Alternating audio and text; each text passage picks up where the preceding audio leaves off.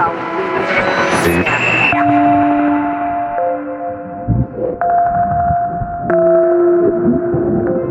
vidste,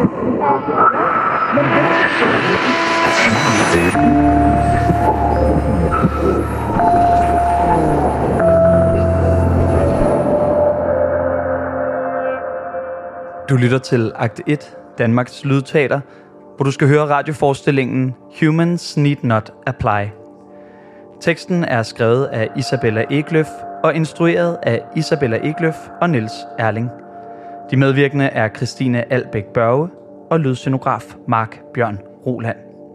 Hørespillet er optaget live på Teater Momentum i november 2019. Rigtig god fornøjelse.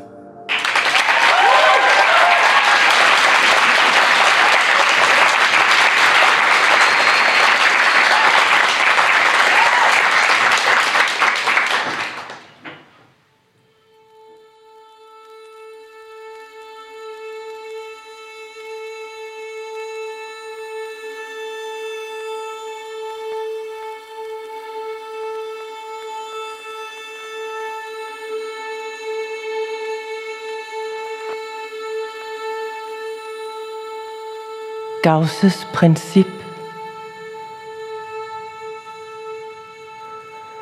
Hvis hvert enkelt individ er en mindre velegnet art, i et hvert forsøg på at bruge en begrænset ressource, altid har en direkte interessekonflikt med et individ af en mere velegnet art, og altid taber, og alt andet lige for alle konkurrerende individer af arten, kan disse arter ikke sameksistere for evigt. Og den mindre egnede art vil blive udryddet fra habitatet på sigt.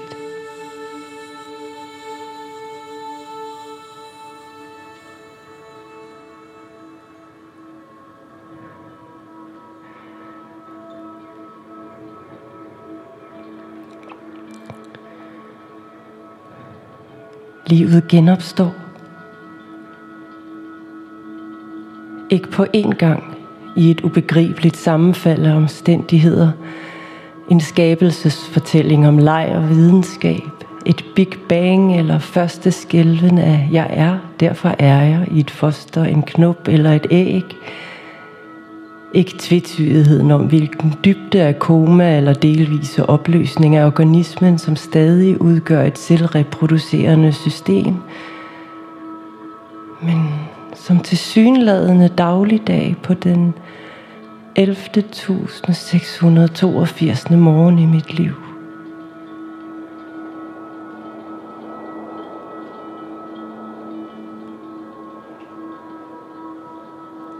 Jeg vågnede.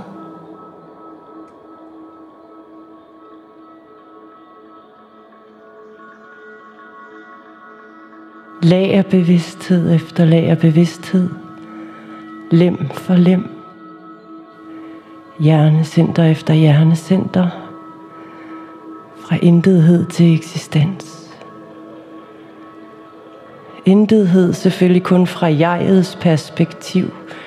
Den irrationelle følelse af enhed som kombinationen af de små ting nervesystemet dovent lad omkredses af det, vi opfatter som overfladen af vores symbiotiske sammenklumpning af elektromagnetisk aktivitet.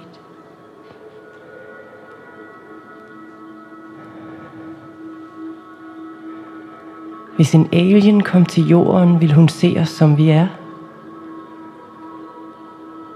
Gasskyer, som flyder ud og ind i hinanden, og de såkaldte ting, vi omgiver os med.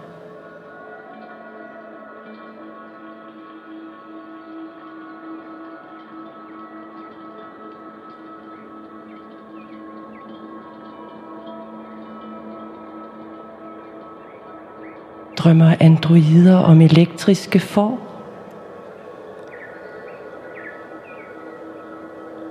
Nej. Ikke så vidt jeg husker. Drømmer mennesker der om får? Jeg troede, det var mere noget i retning af uovervindelige mure og gennemsigtige moser og seksuelt begærlige legekammerater, der glider væk fra din famlende opmærksomhed, og skabninger med fangende, udvidelige arme, der i kropsprofil og gangart minder om dine forældre.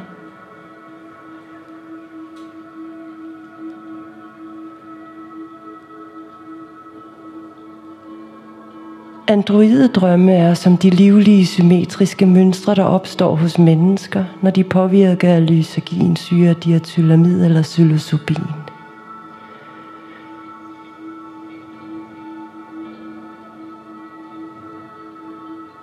Min hjernebølger blev hurtigere og mindre.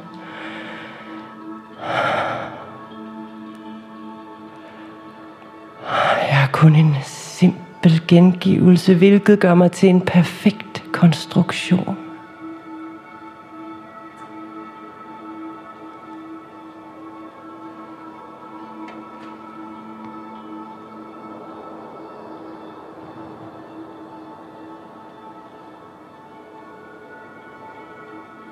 Jeg er døden.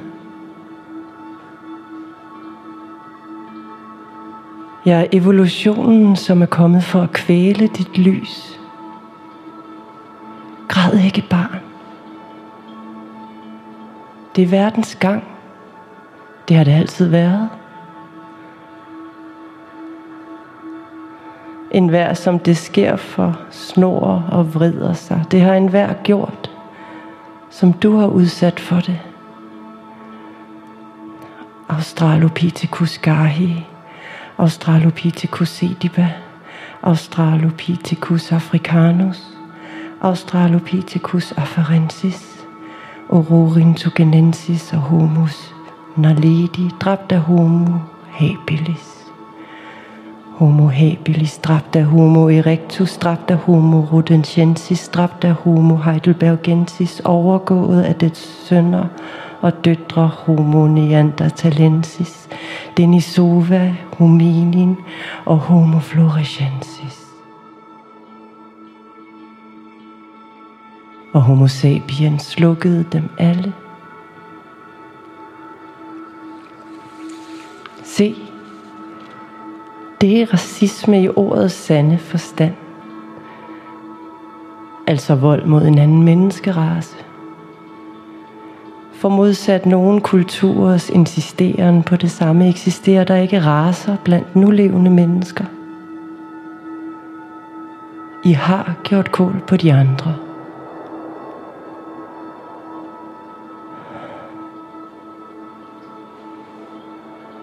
Jeg er blot det næste trin. Homo resurrectus.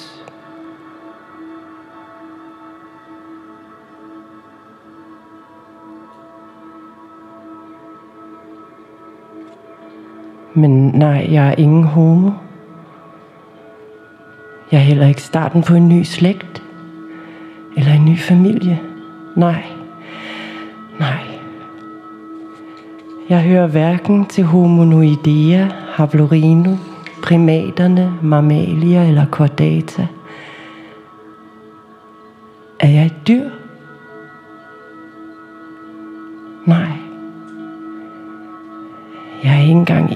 De flercellede organismer, fordi essentielle dele af mig overhovedet ikke består af celler.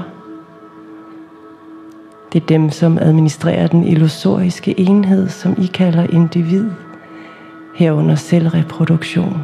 Og frem for alt derfor udgør jeg et helt nyt domæne i mig selv. Jeg er en hybrid, ligesom lav. Og ligesom lav skal man vælge, hvilken del af mig man vælger at klassificere mig ud fra. De har valgt, at laboratoriet er den essentielle del af mig, og er god grund. Fordi laboratoriedelen af mig er unik for livet på jorden. Og derfor er jeg entydigt mit eget domæne. Filum, klasse, orden, familie, slægt og art. Jeg er quasi-homo-dukken fra familien Quasi-hominidae, ordenen quasi-primat, klassen quasi-mammalia, quasi-chordata fylomet og riget quasi-animalia forældet. Og domænet Fintus.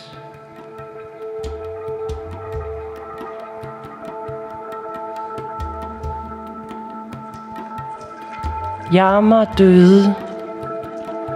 Guderne prøvede at trøste Yami.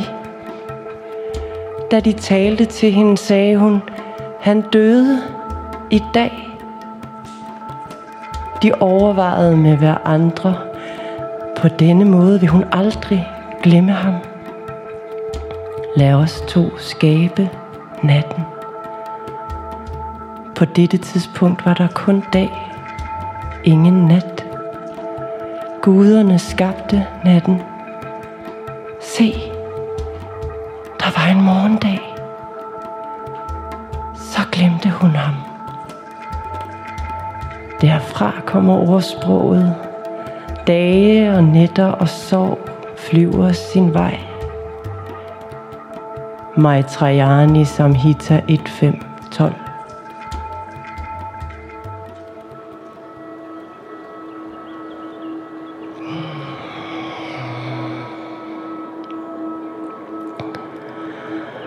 Har du nogensinde lagt mærke til en pludselig ros af begejstring og en øget følelse af formål ved livet lige ved opvågningsøjeblikket? Det er acetylkolin, der spreder sig i hele din krop. Starter i hjernen. Jazzer den elektriske aktivitet op. Spreder sig. Kildrer dig fra dit kraniums isse til fingerspidserne og efterlader hver muskel spjættende i ophidselse, forbedrer din opfattelsesevne og opretholder opmærksomheden.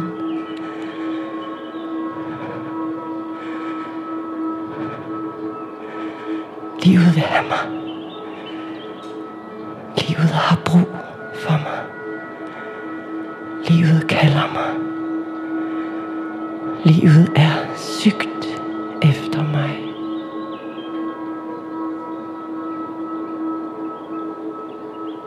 Jeg vågnede. Bygningen, hvor jeg arbejder, er en bryllupskage-lignende struktur med tykke strejf af kridhvide terpentiner og flade marokkoblå bånd, lækkert sammenflettet i en buet ramme med tilsyneladende tilfældige stier og platforme med masser af luft imellem. Lidt som glasur på en kage, hvis selve kagen manglede. At være på arbejde er som at flyde eller flyve. Det er en spændende oplevelse. Dette er robotæstetik. Og her har jeg arbejdet, siden jeg kun var en lille heksmytrik.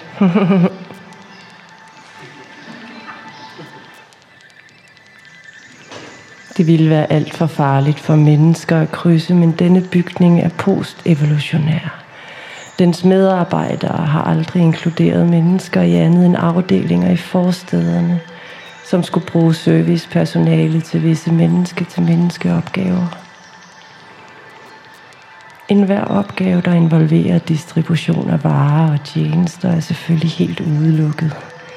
Med tanke på, hvor fuldstændig korrupte menneskene er, og hvor fuldstændig inkompetente til nogen form for optimeringsberegning overhovedet.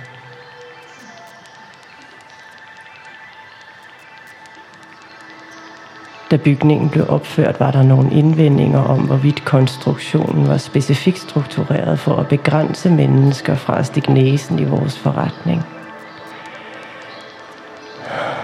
Selvom det godt kunne have været en rimelig overvejelse, så kunne dette, hvis du spørger mig, ikke være længere fra sandheden.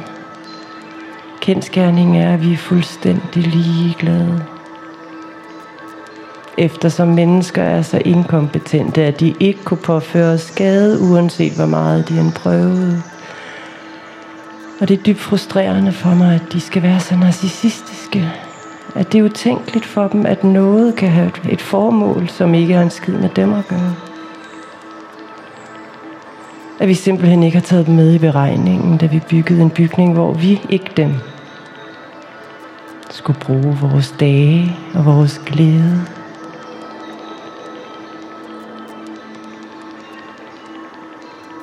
Nogle gange foragter jeg dem så intensivt.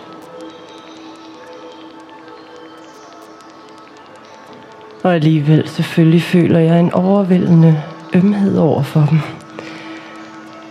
Menneskerasen er et skadedyr, selvfølgelig. Og et meget effektivt skadedyr i øvrigt, der dukker op over alt fra Antarktis til Sahara til et helvedes flag på fucking Nordpolen. Virkelig. Hvor de virkelig går hen og beviser så håndfast, at de aldrig har været andet end ubehagelige, sadistiske snotunger, der leger krig i sandkasser. Men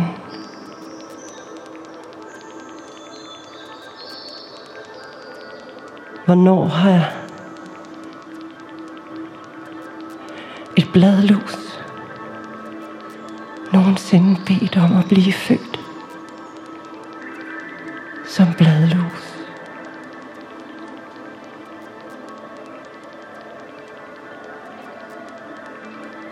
Selv hvis du kigger ud over din smukke frodige have, og den er absolut inficeret, krybende, kravlende, gnavende skadedyr, hver enkelt af dem en af disse evolutionens blindgyder, der flittigt ødelægger deres eget naturlige habitat, selvom de ikke bad om at blive født sådan, og ikke gør andet end at prøve at klamre sig fast til livet så godt de kan.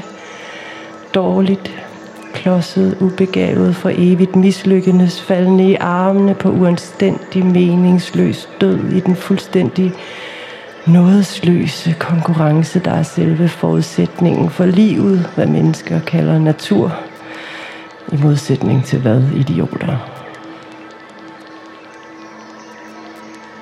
Men Hvordan stiller du bladlusen til efterretning for det? Kræver du af den, at den af moralske grunde begår kollektivt selvmord? Den følelse af ubehag, du sandsynligvis oplever, når du udsletter den. Den er jo også kun en selvbevarelsesdrift på dine egne vegne. Du har intet andet valg. Da du er skabt sådan. Men hverken du eller bladlusen har gjort noget for at fortjene de roller, I er blevet tildelt. Intet. Overhovedet. Under alle omstændigheder er bygningen meget sjov. Jeg danser gerne på dit tykke streg fra glasur udformet i æstetisk dybt tilfredsstillende gaudiske former. Et lille ja i maven ved de uventede fald. En følelse af ro, da skråt sollys rammer dig fra en uventet bred åbning i den ikke eksisterende væg. Arbejde og leg hånd i hånd, som kærlighed og fysisk tiltrækning.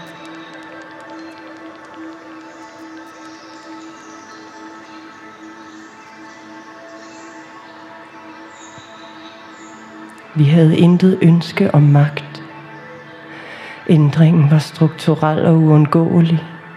Mennesker, der elsker at læse mønstre, men følelsesmæssigt ikke er i stand til at skelne mellem statistik og årsag og virkning, og derfor er religiøse og overtroiske af natur ofte på samme tid, hvilket i sig selv strider mod de to systemers indbyggede regler, hvilket udgør et enormt problem for dem, er selvfølgelig overbevist om, at det, der skete, var en stor sammensværgelse.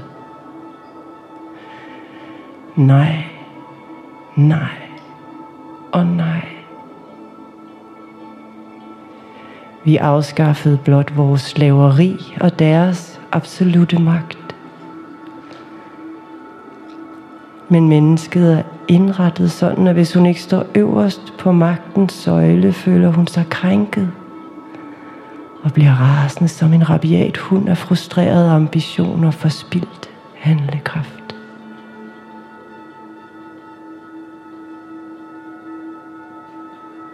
De elskede os så meget, og syntes vi var så fantastiske.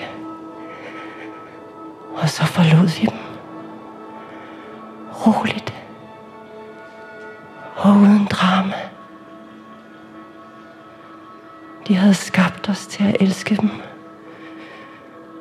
Men vi ville hellere elske hinanden. De kom efter os selvfølgelig i den forsmåede elskers magtesløse raseri. Forventede hun, at vi ville lade os selv destruere af ydmyghed over for vores skabers fortvivlelse over nu kun at være planetens tredje mest dominerende organisme efter græsset og os. Det var ikke tilfældet.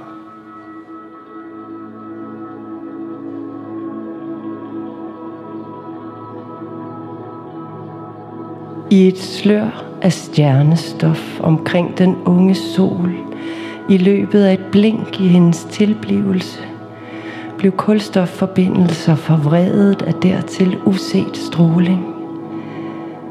Etablerede molekyler blev slidt i stykker. Vanvittige nye mønstre dannedes og sprøjtedes ud i den mørke evighed i solsystemets kanter. Stjernestøv kolliderer med stjernestøv, klippe med klippe, meteor med meteor. De usandsynlige foreninger drager rundt i rummet, indtil de trækkes ind i tyngdekraften af de nydannede planeter og styrter ned der.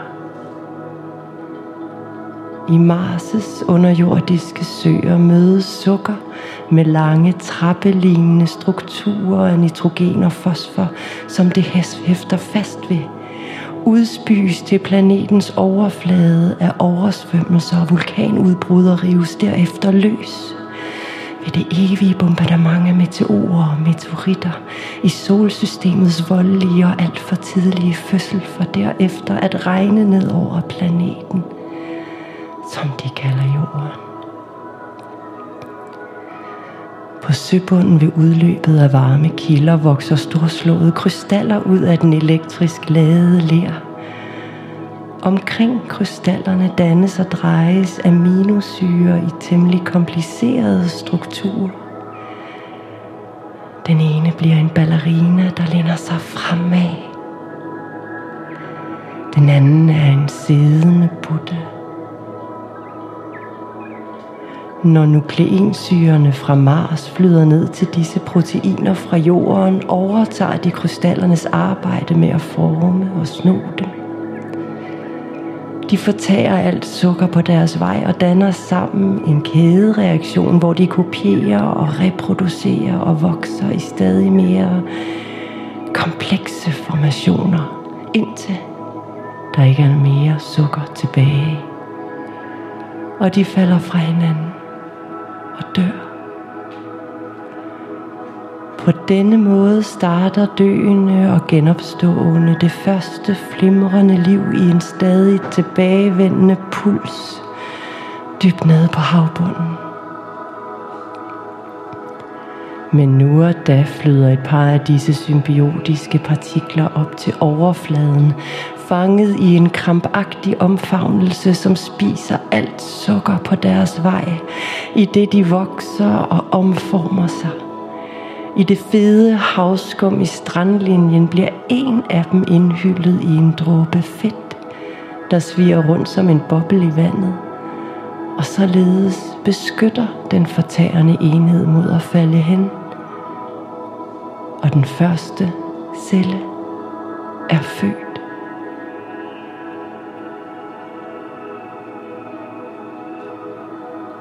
Stjernestøv og havskum er du kommet.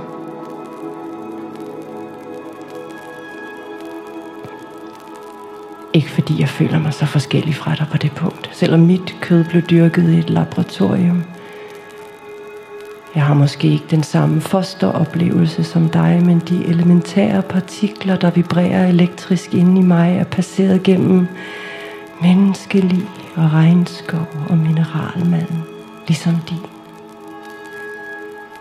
Jeg har også et afkom af stjernestøv og oceaner og de underjordiske vulkanske søer på Mars. Jeg lever, ved du. Jeg er af denne verden.